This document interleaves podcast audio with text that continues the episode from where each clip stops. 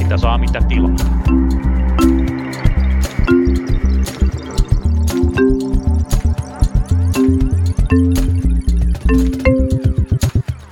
Marraskuista huomenna aamua kaikille kuulijoille Helsingin Hakaniemestä. Viime viikolla Lauri pääsi työmatkalle Roomaan, minä en päässyt kuin Ruotsin laivalle, mutta me olemme täällä kaikki tänään teitä kuitenkin ilahduttamassa. Tervetuloa lähetykseen Lauri. Oikein hyvää huomenta ja yhä, yhä malttamattomana odotan, että koska saan kutsun päästä syömään Helsingin kaupungin tarjoamaa edustusruokaa, johon ei nykyään siis liha kuulu niin, lainkaan. Huoma, huomasin, huomasithan toki, että tämä juuri muuttui, että siellä luulit olevasi arvovieras, mutta saatkin juureksia. No, olen, olen elä, ainakin tietääkseni kerran elämässäni saanut ää, nauttia Helsingin kaupungin ruokatarjoiluista ja täytyy sanoa, että sen perusteella jo olisi voinut närkästyä. Ei ollut mitään hääviä ja tämä oli sen tämä ennen tätä linjausta. Palataan Kyllä. tähän kuitenkin. Palataan tähän. Tervetuloa kuuntelemaan Punakulmaa. Minä olen siis Tuomas Salonemi, hän on Lauri Muranen. Me olemme täällä tänään puhumassa teidän kanssanne vähän politiikasta. Käydään politiikan viikkoa läpi. Aloitetaan keskustelemalla Voltista. Olemme keskustelleet myös Punakulmassa useaan otteeseen Voltin ja ylipäätänsä alustatalouden – käänteistä ja erityisesti siitä, että ovatko nämä alusta, alustojen palveluksessa olevat ty- henkilöt työsuhteessa vai tällaisia yrittäjiä, freelancereita. Ja tämä on ollut semmoinen asia, mitä Volt on myös tämä on heille liiketoiminnallisesti erittäin tärkeä, koska se ratkaisee sitten, että onko heidän liiketoimintamallinsa kannattava, eli paljonko näille ihmisille täytyy maksaa, hoitavatko he itse sairausvakuutusmaksunsa ja muut tämmöiset, vai tuleeko ne Voltin maksettavaksi. Ja nyt tilanteessa on tullut käänne, nimittäin Etelä-Suomen aluehallintovirasto on tehnyt linjauksen, että nämä ihmiset ovat aivan oikeita työntekijöitä. Kyllä, Alu, mutta aluehallintoviranomainen tosin totesi, että he toivovat, että tämän asian ratkaisisi ihan oikea tuomioistuin tai tästä säädettäisiin lailla, että tämä välitila on heidänkin näkökulmastaan vähän ongelmallinen. Ja muistutetaan nyt, että tämähän koskettaa nykyisin aika montaa, montaa ihmistä Suomessa. Esimerkiksi Voltilla on tällä hetkellä heidän tietojen mukaan tai ilmoittamien tietojen mukaan 5000 ihmistä töissä. Ja mikäli äh, Volt siirtäisi nämä yrittäjät, nykyisin yrittäjästatuksella toimivat duunarit ää, työntekijöiksi, niin se määrä tippuisi kahteen tuhanteen. Ja todennäköisesti tarkoittaisi, että kotiin kannettu pizza kallistuisi ainakin jonkun verran. Mutta tosiaan se, mitä aluehallintovirasto perusteli tätä päätöstä, on niin sanottu kokonaisarviointi. Ja siinä oli tämmöinen mielenkiintoisia niin kuin yksittäisiä asioita, muun muassa, että lähetellä ei ole vaikutusmahdollisuutta palkkiotasoa ja korvauksen suuruuteen, mikä tietysti on niin kuin tämmöisenä normaalina yrittäjänä totta kai sä jokaisen keikan neuvottelet ja sovit asiakkaan kanssa hinnan siitä. Jos tämmöistä mahdollisuutta ei ole, niin se on kieltämättä siinä tullaan vähän siihen, että onko tämä yrittäjyyttä sitten ollenkaan. Ja sitten siinä oli vielä siis se, että Voltilla kuitenkin de facto on tämmöinen niin kuin työnjohdollinen ote siihen hommaan, eli ne tulee ne tilaukset appin kautta, appi näyttää sulle reitin, mitä sä ajat, missä sä haet ja minne sä meet, ja sitten se näyttää, kun seuraava tilaus tulee, että tässä ei ole tämmöistä tavallaan niin kuin sellaista yrittäjän vapautta, mitä ehkä meidän perinteisesti siihen liitämme, niin ei ole. No kyllä. Ja onhan asia niin tietysti, että meillä on ihan täysin mustavalkoinen, että niin kuin ollaan punakulmassakin aikaisemmin keskusteltu, näyttää siltä, että tämmöinen alustatyö on esimerkiksi monille maahanmuuttajataustaisille ihmisille niin kuin ainoa, ainoita keinoja päästä sisään työmarkkinoille, mutta samaan aikaan tuntuu vähän erikoiselta, että tämmöistä välitilaa niin kuin annetaan, roikotetaan tarpeet, hmm. tarpeettoman pitkään niin kuin kaikkien osapuolien näkökulmasta. Joo. Mutta sanon, sanon sen, että tai nostan tässä esiin tähän Voltin ää, käyttämän argumentin sen puolesta, että miksi heidän lähetti, lähetit pitäisi, lähettäjä pitäisi jatkossakin kohdella yrittäjinä. He ovat tehneet tai teettäneet, oliko se taloustutkimuksella tällaisen kyselyn läheteilleen ja heistä 70 prosenttia on sitä mieltä, että tämä yrittäjämuotoinen tai nykymuotoinen malli toimii heille parhaiten. Mä en epäile näitä lukuja, uskon, että se on ihan pieteetillä tehty, mutta pidän sitä pikkasen ongelmallisena argumentaatioketjuna, että eihän niin näitä normaalistikaan ratkota silleen, että ihmisiltä kysytään, per, mikä se sun perstuntuma tässä asiassa on. Niin, ja sitten siinä on edelleen siis se, että siellä tosiaan suurin osa työntekijöistä lienee maahanmuuttotaustaisia, ja vaikka me otettaisiin tämmöisiä suomea äidinkielenään puhuvia kantasuomalaisia ja kysyttäisiin heiltä, että mikä on yrittäjän ja palkansaajan ero, niin mä en ole ollenkaan varma, että osaako ihmiset vastata tämmöiseen kysymykseen sillä tavalla oikein, että tässä tulisi jonkunlainen punnittu mielipide. Joo, jo, just näin. Mietin kanssa, että olisin, äh, näkisin mieluusti kyselyitä, Voltin ää, läheteille tehtyjä kyselyitä, jossa kysytään, että kelpaisiko sinulle palkallinen sairasloma tai vanhempainvapaa tai lomarahat. Tällaiset perusasiat, joita normiduunarit pitää nyt tällaisena itsestäänselvyytenä. Niin, niin kyllä. Ja sitten tosiaan taas toisaalta taas sit se, että se myös tarkoittaa sitä, että ansiotossa saattaa sitten jonkun verran tippua. Et sä et voi tavallaan ajaa niin paljon keikkaa sitten, kun haluat. Ja tämä on tosiaan, siis hankala kysymys on, sikäli. Argumenttihan menee yleensä kyllä sillä tavalla, että tämä juuri on näitä tämmöisiä niin kuin sisääntuloväyliä työmarkkinoille, josta sitten mennään eteenpäin. Ja tämä on, mä luulen, että tämä on semmoinen asia, mistä me saadaan tulevaisuudessa jonkun verran evidenssiä, että onko näin. Koska tämä oli semmoinen asia, millä esimerkiksi saksalaista mallia, missä on näitä kurzjobbeja, eli näitä hyvin minijobbeja, perusteltiin, oli se, että tällä tullaan työmarkkinoille ja saadaan kokemusta ja siirrytään eteenpäin. No se, mitä siellä kävi, oli se, että ei todellakaan, ei tullut, tultiin ihmiset kyllä, siis tähän. mutta ei siirrytty eteenpäin. Ihmiset mm. jämähti siihen, siis se, mitä ne pysty tekemään, oli se, että ne pysty ottamaan toisen kurssijobin siihen rinnalle, eli tekemään kahta työtä yhtä aikaa, mutta tavallaan se oli niin kuin se isoin pykälä ylöspäin työmarkkinoilla oli siinä. Että jos sillä ei ole tämmöistä niin kuin luvattua sosiaalista työmarkkinoista tuosta nostavaa elementtiä, niin siinä itse asiassa argumentista häviää aika, aika iso pohja. Joo, ehkä tässä isona huolena itselleni on se, että, että toistaiseksi tämä on tietyllä tavalla tämä alustahomma saanut olla ikään kuin tällaisen julkisen huomion katveessa, vaikka siitä nyt puhutaankin, mutta suurta yleisöä se ei ole saanut niin kuin innostumaan, koska se ei kosketa kun tosiaan lähinnä maahanmuuttajataustaisia. Mutta mitä jos tämä niin kuin sama malli tuotaisiin muille, muille sektoreille, sanotaan hmm. hoiva, hoiva-alalle, ja äh, pikkuhiljaa ruvettaisiin murentaa tätä kuitenkin kohtuu selkeisiin pelisääntöihin perustuvaa työelämäjärjestelmää, mikä meillä on, niin näen sen, näen sen niin kuin sitä kautta pien, pikkasen uhkaavana, että, että jos tätä ei selvästi määritellä, että miten, millä pelisäännöillä tätä hommaa saa pyörittää, niin jossain vaiheessa meillä on päivä, päiväkotien hoitajista alkaen tällaisia alustoja, joita kautta se on järkevämpi tehdä ja varmaan silloinkin suuri osa on sitä mieltä, että tämä on minulle sopivin tapa hoitaa asiaa. Mm, totta. To- toisaalta siis tässä kohtaa täytyy huomauttaa, että esimerkiksi jos puhutaan päiväkotien sijaisista, niin meillähän on nykyään jo Helsingin tai pääkaupunkiseudun kuntien omistama Seure Oy, joka on siis henkilöstövuokrausyritys, jonka tehtävänä on juuri tämä, että niin kuin välittää tuntityöläisiä kaupungin eri toimenpiteisiin ja eri, eri tehtäviin. Et sinällään tämä ei ole niin kuin ollenkaan mustavalkoinen kysymys myöskään tämän suhteen, että onko tämä hyvä vai huono tapa järjestää työmarkkinoita, mutta se ehkä se, mikä mua tässä kiinnostaa, on se, että jos, jos mennään tähän, niin se vaatii sitten, että me sinne ympärillä säädetään aika montaa muuta parametria sillä tavalla, että tämä on sitten niin kuin reilu peli. Joo, me, näin voidaan kyllä tehdä, mutta se edellyttää sitten sitä, että aika moni näistä meidän nykyiseen niin työehtosopimusmalliin sidotuista niin kuin sosioekonomisista etuuksista ja niin kuin tämmöisistä neuvottelumekanismeista pitää sitten niin kuin ottaa pois sieltä, että ne on niin kuin kaikkien saatavilla kuitenkin yhtä lailla.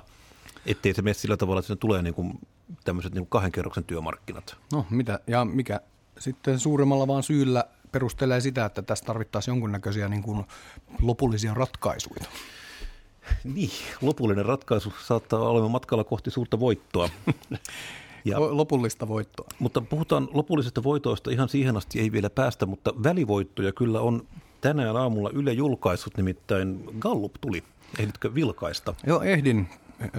Yllätyin hieman siitä, kuinka pieniä muutoksia siellä oli. Kokoomuksen johtopaikalla ei tapahtunut minkäänlaista muutosta ei, ei niin myöskään perussuomalaisten osalta. Ainoastaan demareilla kannatus tippui noin prosenttiyksikön verran, ää, kuten myös ää, keskustalla hieman vähemmän ja vihreillä se nousi. Tässä se suurin piirtein summattuna. Ja siinä mielessä pidän sitä kiinnostavana, että kun tässä on ollut demarit varsinkin hyvin vahvasti tapetilla Sanna Marinin johdolla ja mietin, että tuleeko tästä jonkun näköinen niin vahvempikin julkinen ikään kuin vastareaktio, niin ainakaan sellaista en ollut itse havaitse, havaitsevinani. En mä usko, että, tai ylipäätään tässä tullaan taas vähän siihen, että me luetaan hirveän herkästi kannatusmittauksia tämmöisen poliittisen pelin ja niin kuin tämmöisen medialinssin läpi. Ja juuri sitä varten me tullaan sitten siihen, että me ruvetaan miettimään, että oliko Sanna Marinin Instagram-päivitys nyt, niin kuin oliko se 0,8 vai 0,9 prosenttia, mitä se vaikutti laskevasti demaritten kannatukseen. Ja suurimmalta osin tämä Gallup elää aika lailla omaa elämäänsä. Et jos sitä nyt katsoo viime, viimeisen 15 vuoden aikana, niin tota, mä muistan oikeastaan yhden ainoan kohdan, missä siellä selkeästi oli nähtävillä semmoinen niin kuin yhteys poliittisen tapahtuman ja Gallup-kannatuksen välillä. Ja se oli 2015 vai 2016, kun perussuomalaiset dippas siellä melkein 9 prosenttia. No vaan silloin kun ne hajosi vai? Ei kun se oli sitä ennen, siis se oli siinä kohtaa kun julistettiin kikypaketti ja jotain muuta. Niin Eli Joo, oli tämmöinen niin niin olikin, joo. selkeästi, selkeästi heille poliittisesti erittäin epämiellyttävä päätös, mikä sitten tuli kolmen viikon päästä Gallupeissa, tuli niin kuin todella iso, iso korjausliike. Mutta muuten tosiaan mä väittäisin, että tämä ei ole sillä ihan se järkevin tapa ehkä lukea näitä galluppeja. Mua kiinnostavinta, kiinnostavintahan tässä on katsoa totta kai näitä trendejä, mitkä on sillä nämä pysyy ja niissäkin, niissäkin tosiaan mä oon monta kertaa sanonut sen, että se mikä mua siellä eniten kiinnostaa on se, että vasemmistoliitto on tälläkin kertaa 8,6 prosenttia, muutosta nolla. Mm. Ja tämä on ihan tämä sama lause voidaan niin kuin sijoittaa niin kuin vuodesta 2006 lähtien niin kuin ihan kaikkiin kuukausiin ja kaikkiin Ylen kalluppeihin, että kannatus on 8,5 ja muutosta nolla. Et vasemmistoliitolla se on jännittävää, koska Li Andersson on erittäin suosittu poliitikko noin henkilökohtaisesti. Vasemmistoliitto on äänestyspreferensseissä aina se niin kuin aika usein ihmisillä se toinen puolue, mitä he voisivat äänestää.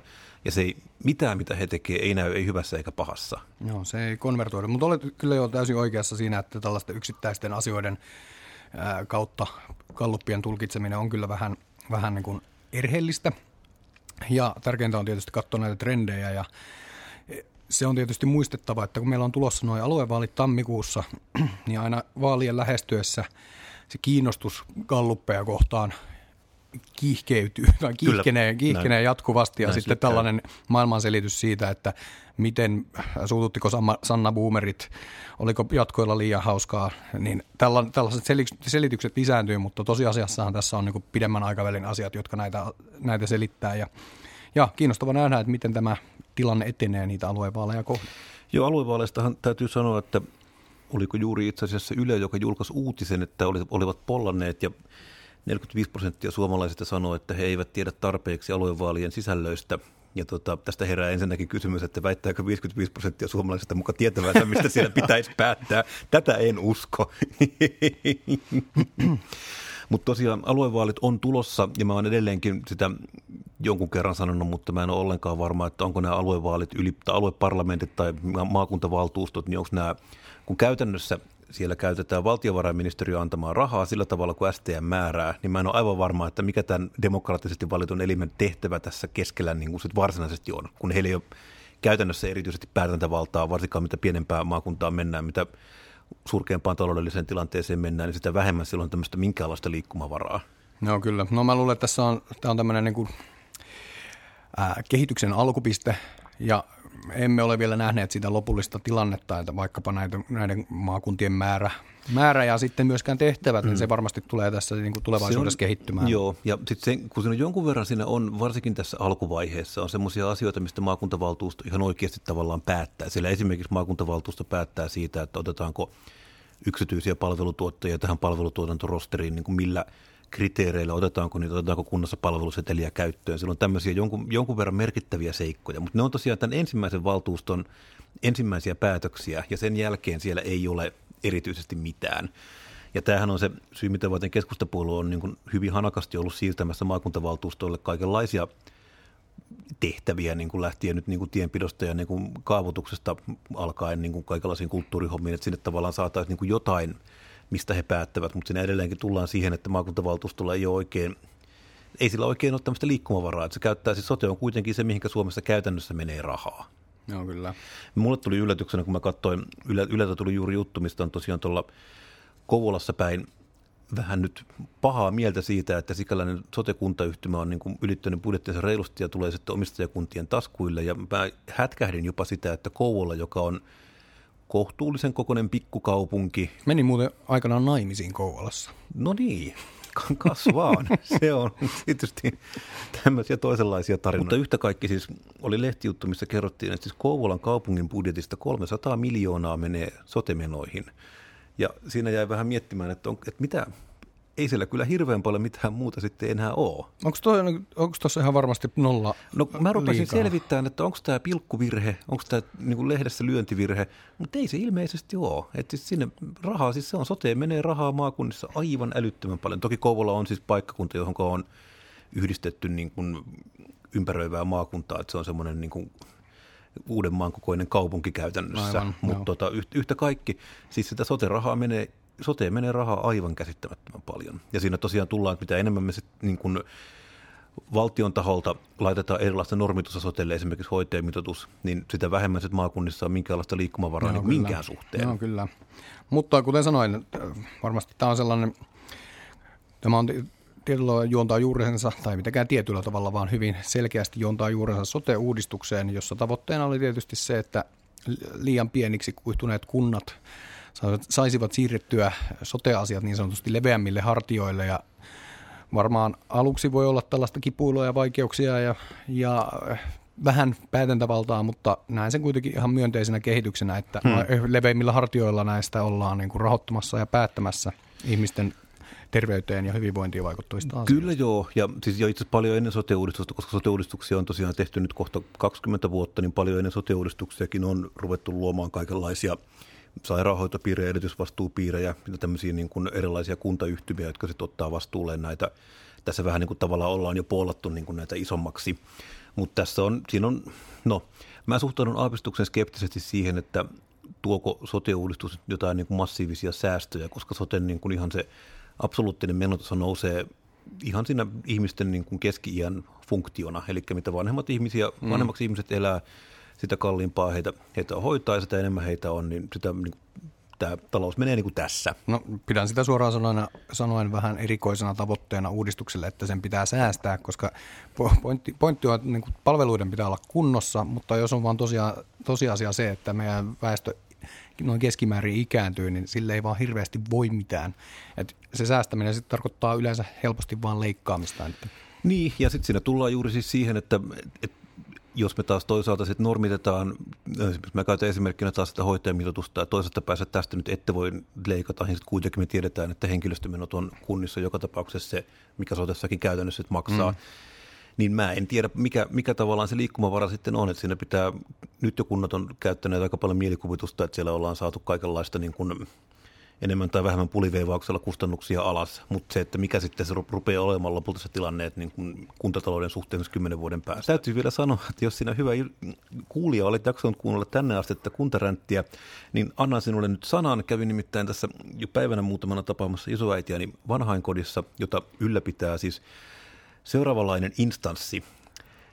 Peruspalveluliikelaitoskuntayhtymä. Oi, ihana, ihana, ihana sanahirviö. Toistetaan vielä uudestaan. Peruspalveluliikelaitoskuntayhtymä. Tuo täytyy laittaa suomen kielen niin kuin oppitunnille maahanmuuttajille ensimmäisiä tärkeimpiä sanoja. Että. Näin on, näin on. Tota, hyvä.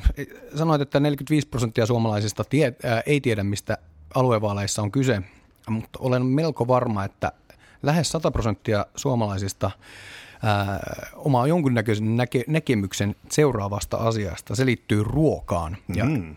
erityisesti siihen, että minkälaista ruokaa Helsingin kaupungin edustustilaisuuksissa tarjotaan. Eli tilaisuuksissa, joihin varmaan se suurin piirtein se 95 prosenttia, josta tässä, jotka tästä asiasta on tuohtuneet, eivät tule koskaan ää, pääsemään sisään. Joo, No se, mihinkä Lauri tässä tosiaan viittaa, oli Helsingin kaupungin eilen vai toissapäivänä julkaisema päätös siitä, että he tosiaan rupeavat tarjoamaan tilaisuuksissaan kasvisvoittoista ruokavalioa. Ja tämä oli tämmöinen erittäin hyvä kärpäspaperi, tämmöinen niin kuin lakmustesti kaikenlaiselle internet-koheltamiselle, että jos tästä on voimakas mielipide, niin todennäköisesti olet niin sanotusti tutkalla. Joo, kyllä.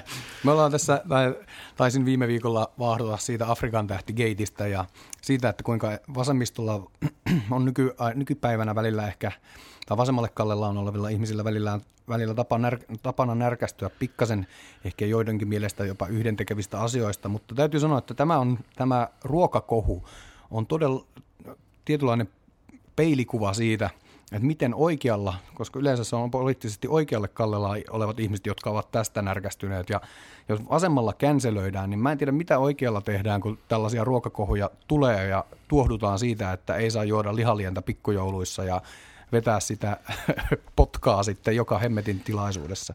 Meidän ei kannata käydä keskustelua siitä, että onko lihansyönti hyvä vai paha, koska me kaikki tiedetään, että se on ilmastonmuutoksen yksi isoin syy on lihansyönti ja liiallinen lihansyönti. Meidän suomalaisten lihansyönti on kasvanut 70-60-luvulta lähtien lähes kolminkertaiseksi, että paljonko me syödään lihaa. Se on ihan liikaa. Koulussahan syötiin, mäkin muistan silloin kun minä olin koulussa, niin silloin ei siellä nyt lihaa niin kuin joka päivä ollut. Että se oli kuitenkin puuropäiviä ja pinaattikeittopäiviä ja niin kuin kaikkea muuta. Mutta se on tosiaan, pointtisi on erinomainen siis siitä, että miten tästä on tullut tämmöinen niin kuin identiteettipolitiikan välinen nimenomaan oikeistolle. Että siinä on tavallaan sit niin kuin yhdistyy tällainen niin kuin käsittämättömällä tavalla tämmöinen mun mielestä aavistuksen vääristynyt niin käsitys sananvapaudesta ja tämmöisestä toiminnanvapaudesta. Ja sitten se on vielä irvokasta, kun se suhteutetaan niin kuin kuntaan ja julkisten rahojen käyttöön ja siihen, että miten niin kuin tavallaan Helsingin kaupunki toimii yhteisillä rahoilla. Musta huikein esimerkki oli se, että Atte Kaleva oli kuullut tästä uutisesta ja Atte Kaleva kirjoitti, että hän on surullisena ja jopa epäuskoisena seurannut uutisointia tästä aiheesta. Ja mun täytyy sanoa, että kun mä oon ollut surullinen ja epäuskoinen esimerkiksi silloin, kun Estonia upposi ja silloin, kun oli Aasian tsunamikatastrofi ja silloin, kun molemmat isoisäni on kuolleet, niin olen kokenut suruja ja epäuskon tunteita, mutta ihan tämä tavallaan niin kuin ruokavaliopäätös julkisessa ruokailussa ei ole ihan saanut aikaan tämmöistä tunnemyrskyä. Mä luulen, että tämmöiset tilanteet on ne, mitä varten jaksuhali-sana on keksitty. Niin. Jaksuhaleja nyt Atte Kalevalle tässä lähetetään molemmat kaksin käsi. Kyllä, ja mutta siis mielenkiintoinen kysymys on sitten se, että miten tähän pitäisi tavallaan niin kuin suhtautua. Että jos tässä on niin kuin siis selkeästi, no ruokahan on aina ollut identiteettipolitiikan väline, sitä ei, niin kuin, se ei ole mitenkään muuttunut semmoisessa, vaan ainahan me ollaan, ruoka on ollut poliittista, hyvin niin kuin, ihan käytännössä varmaan niin pitkään kuin muistetaan, niin siinä on ollut tämmöinen elementti. Mutta mä en tiedä, mitä, mitä pitäisi tehdä sitten silleen, että niin kun ihmiset suhtautuu niin kun täysin käsittämättömästi tähän. Siis mä olen suoraan sanoen täysin niin kuin sanaton. Aivoistani puuttuu sellainen varmaan osa, mikä jaksaisi edes niin kuin yrittää ää, teeskennellä sitä närkästymistä, mitä tässä on todistettu. Mä en oikeasti tiedä. Mä luulen, että tässä olisi joku voisi sanoa, että tässä olisi perusteellisen kansalaiskeskustelun paikka. Että miten tämmöinen niin. niin kuin, ä, ammattitrollaaminen. Ja herra Jumala, meitä nyt tässä nyt mitään, mitään muuta kuultukaan kuin kansalaiskeskustelua, että musta jos sitä saisi vähän vähemmällä, niin mä olisin melkein tyytyväisempi siitä. Sitten se menee tosiaan juuri siihen, että päiväräisenä ihmettelee Helsingin linnasta lopettaa lihan tarjolla ja nostaa esiin punaviinin ilmastopäästöt, mikä on vähän sellainen, että ideana ei käsittääkseni ollut korvata lihaa punaviinillä kaupungin ruokailuissa, vaan enemmän jollain kasvikunnan tuotteella tai kalalla. Mutta... No, mä, mä, mä rupesi kiinnostaa tämä asia eilen.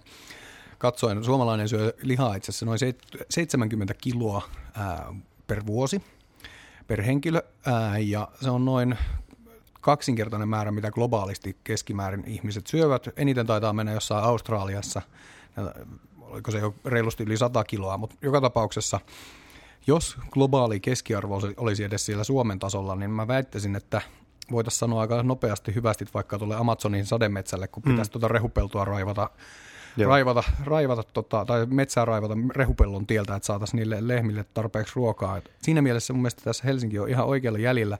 Mietin, että miten hemmetissä me voidaan palauttaa jonkunnäköinen niin tolkku tähän keskusteluun. Niin, ja se on kiinnostavaa, koska ruvetaan olemaan siinä tilanteessa, että niin kun puhutaan ilmastonmuutoksesta, niin toimenpiteitä pitäisi joka tapauksessa tehdä aika pian. Näin voi tavallaan odottaa ihan hirveän pitkään, mutta sitten jos tehdään tämmöinen sinällään kohtuullisen asia, mikä oltaisiin voitu itse asiassa tehdä ihan ilmoittamatta sitä kellekään, ja mä väitän, että kukaan ei olisi huomannut yhtään mitään. Että vaan todettu, että ja täällä onkin niin kuin joku päivä, viiden vuoden päästä joku huomaa, että mitä helvettiä, ei meillä ollut lihaa ollenkaan tässä vähän aikaa, että mitäs tämä on.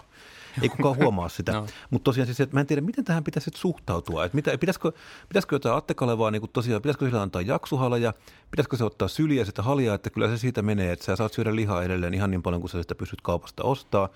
Pitäisikö sille nauraa internetissä? Että mitä, mitä tämä pitäisi tehdä? No ei, mulla on ehdotus. Kerro. Äh, pyydetään Atte Kaleva tai sitten Jukka Kärnä punakulmaa vieraaksi kertomaan, että mik, mi, miksi teistä tuntuu niin pahalta. Ja tarjota, luvataan tarjota vaikka täällä sitten joku hemmetin lihapiirakka. No Tämä tai käy... vihapiirakka, ei Kyllä. kerrota, että siinä ei ole liha. Ehkä suosittelisin kuitenkin, että kutsumme Mikko Kärnän. Ah, joo, anteeksi, joo, joo, anteeksi. No. Minun, minun, minun, minun, minun äh, mokani. Ei voida me Jukka Kärnäkin kutsua tänne. Kyllä. Vanha kollegani. Kyllä, aivan. Ja tämähän on siis mielenkiintoinen, tämä juuri niin kuin tosiaan tässä seurasi niin kuin juuri mitä voi olettaakin tämmöinen aivan älytön, siis kerta kaikkiaan niin kuin täysin suhteeton, posketon, niin kuin holtiton, hyvin niin kuin tämmöinen myötähäpeä herättävä somehuuto. Ja tämähän nyt itse tässä viimeisenä vielä huikkaan, että tähän liittyy itse asiassa Helsingin kaupungin budjettineuvotteluihin sillä tavalla, miten nyt on tässä käyty juuri tänään nauhoitamme torstai-aamulla, niin pormestari Johanna Vartijainen esittelee Helsingin kaupungin budjetin nyt seuraavalle muutamalle vuodelle ja toiminta, suuntaviivat toimintamallit. Ja tämä on herättänyt närää tämä prosessi, koska tämä on ollut semmoinen huomattavasti suljetumpi kuin yleensä. Eli tässä ei ole julkaistu kokoomuksen pohjaa, mikä olisi, tai tässä ei julkaistu myöskään virkamiesten näitä tämmöisiä niin kuin teknisiä pohjia, vaan että nämä on tuotu sinne neuvottelupöytään ja sitten näitä on alettu miettimään. Ja tästä se iso argumentti tätä vastaan on se, että tämä vähentää avoimuutta ja vähentää kansalaiskeskustelua. Ja sitten kun mulla on juuri semmoinen olo, että niin kuin tähän asti se, mitä se on, niin kuin tämä budjettineuvottelut on mennyt, on siis se, että tässä on ollut tämmöinen karjuminen ja huutokauppa ja poseeraus siitä, että kokoomus sitä, kokoomus tätä ja muut on kokoomuksen linjaa puolesta tai vastaan tai omien asioittansa puolesta tai vastaan julkisuudessa, jonka seurauksena se budjettineuvotteluprosessi on ollut hirveän tämmöinen ei se nyt hankala ole, mutta niin kuin kuluttava, raskas ja siitä on, niin kuin, siitä on välttämättä saatu parhaita juttuja irti, koska siellä ihmiset joutuu kuitenkin ottamaan sit julkisuudessa kantaa omiin juttuihinsa tai muita vastaan sen prosessin kesken ollessa. Ja mielestäni Juhana Vartijainen teki itse asiassa tosi fiksusti nyt, että tämä olikin tämmöinen black boxi, mihin ei niin kuin, tavallaan sinne tuodaan niin kuin kamat sisään, päätetään yhdessä ja kukaan ei pääse poseeraamaan tai huutamaan tai käymään jumalata kansalaiskeskustelua ja sitten tulee ehdotus ulos. Olen, ö, olen itsekin tosin hyvin vähäisesti, mutta kuitenkin kuntapolitiikkona ollut osallisena tässä, näissä budjettineuvotteluissa. Ja täytyy kyllä sanoa, että tätähän varten edustuksellinen demokratia, to, tällä lailla de, edustuksellisen demokratian pitäisi toimia. Mun mielestä semmoinen etukäteen niin kuin aloitettu huutokilpailu siitä, että mikä, miten väärin tämä on tehty, ku, ö, on, on pikkasen ongelmallinen, koska pointtihan on, että siellä poliitikot tekee nyt parhaillaan työtänsä. Niin. Ja se aina vaikeuttaa, mitä enemmän siinä on niin sanotusti liikkuvia osia, kun nämä julkaistaan ja sitten eri eturyhmien ja muiden niin kuin ammattinärkästyjen mihin lasken omankin työnantajani tietyllä tavalla, niin huuto alkaa, että miten täältä voidaan leikata, kun tilanne on vielä se, että nämä on neuvottelut on vasta alkamassa. Niin, ja kaikki on, kaikki on tavallaan pöydällä ja mistään ei ole sovittu ennen kuin kaikesta on sovittu. Ja tämä juuri siis se, että tämä esimerkiksi tar- ar- tarkoittaa sit sitä, että aika monet puolueet pystyy tulemaan siihen niin kuin vähän isommalla liikkumavaralla siihen budjettineuvotteluprosessiin, koska he eivät tavallaan julkisuudessa sitoutunut niin kuin olemaan jotain mieltä jostain asiasta. Esimerkkinä se, että jos niin kuin kokoomus niin kuin on huutanut autoilijoiden puolesta, mutta sitten ne niin kuin osaa kuitenkin laskea, ne tulee siihen neuvotteluun sillä tavalla, että keskustatunneli nyt on semmoinen, mistä me voidaan kuitenkin täällä sopia neuvotella, voidaan edistää esimerkiksi kävelykeskustaa ilman koplausta keskustatunneliin, niin tämmöinen – voidaan tehdä siinä kohtaa, kun tämä käydään niin kuin pois Helsingin uutisten kommenttipalstosta tämä neuvottelu, mutta siinä kohtaa, jos tavallaan se on osapuoli tässä, niin kokoomus joutuu ottamaan sitten semmoisen kannan, missä se sitten on keskustatunnelin puolesta. Tähän voi lisätä ihan minkä tahansa puolueen ja niiden tämmöisen lippulaiva-asian, mm. mutta niin kuin yhtä kaikki tämä, tämä niin kuin parantaa tätä budjettineuvottelukulttuuria mun mielestä.